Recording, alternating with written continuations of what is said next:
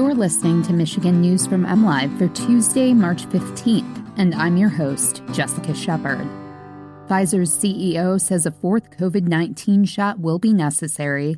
A motion in a Michigan court asks for a pause on collections for pandemic unemployment bills, and cryptocurrency scams are on the rise in Michigan. COVID 19 shots could soon become an annual item on your to do list. Due to waning effectiveness, particularly on variants like Omicron, a fourth COVID vaccine shot will be needed to keep hospitals and morgues quiet, Pfizer CEO Albert Bourla said Sunday.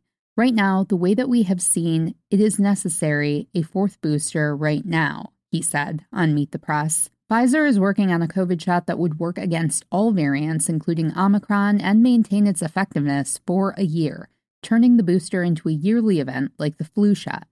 Currently, anyone 12 years of age or older can get a third shot of the Pfizer vaccine five months after their second.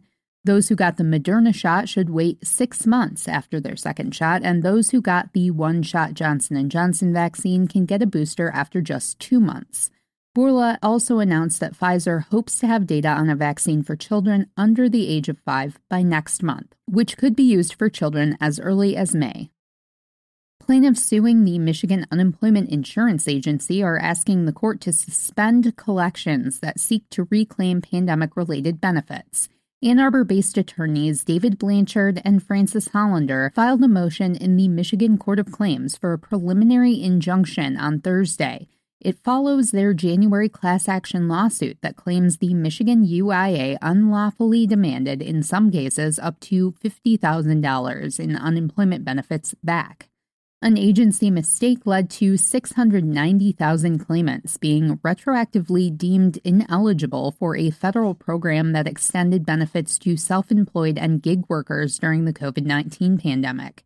Since June 2021, at least 530,000 people have received notices they need to repay their benefits. As of January, only about 331,000 of those claimants have received waivers clearing the bills.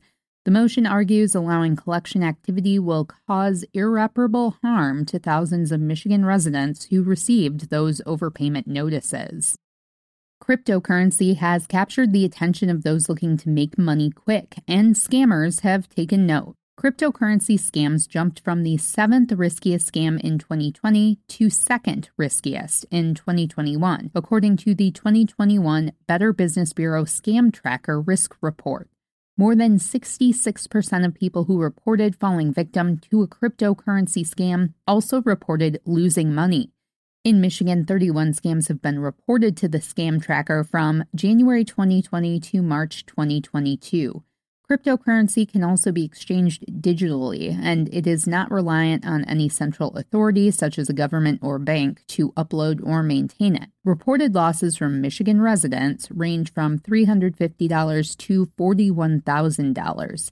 Among other tips to avoid these scams, the Better Business Bureau urges consumers to never use an online payment system to pay someone you don't know.